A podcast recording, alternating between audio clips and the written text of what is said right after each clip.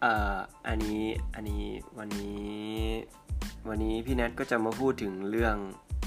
เรื่องที่แบบ เอ้ยทำไมตัวเองถึงแบบได้ดูดบุหรี่ครั้งแรกนะครับ ครั้งแรกเนี่ย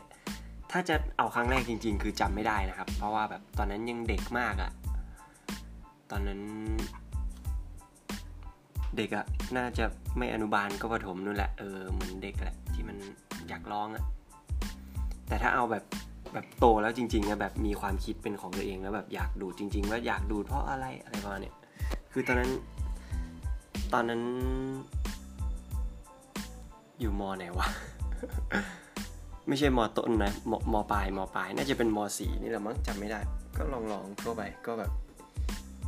ลองไปเพราะคิดว่าแบบ เอ้ยก็ฟังฟังจากเพื่อนมาแบบคิดว่ามันแบบ ดูหนังด้วย เออ ตอนนั้นดูดูเรื่องฮอร์โมนฮอร์โมนกำลังแบบดัง แล้วก็แบบเอออยากลองอยากทำตามคิดว่ามันเท่ไงเห็นเห็นแบบเขาดูดแล้วมันเท่อะเออก็เลยลองจำไม่ได้ด้วยว่าดูดอะไรก็คิดว่ามันจะเท่ก็ดูดดูดไป แต่พอแม่งที่ไหนได้ เท่จริงด้วยเว้ยโอเคครับกับผมขอจบการรายงานเพียงเท่านี้ บ๊ายบาย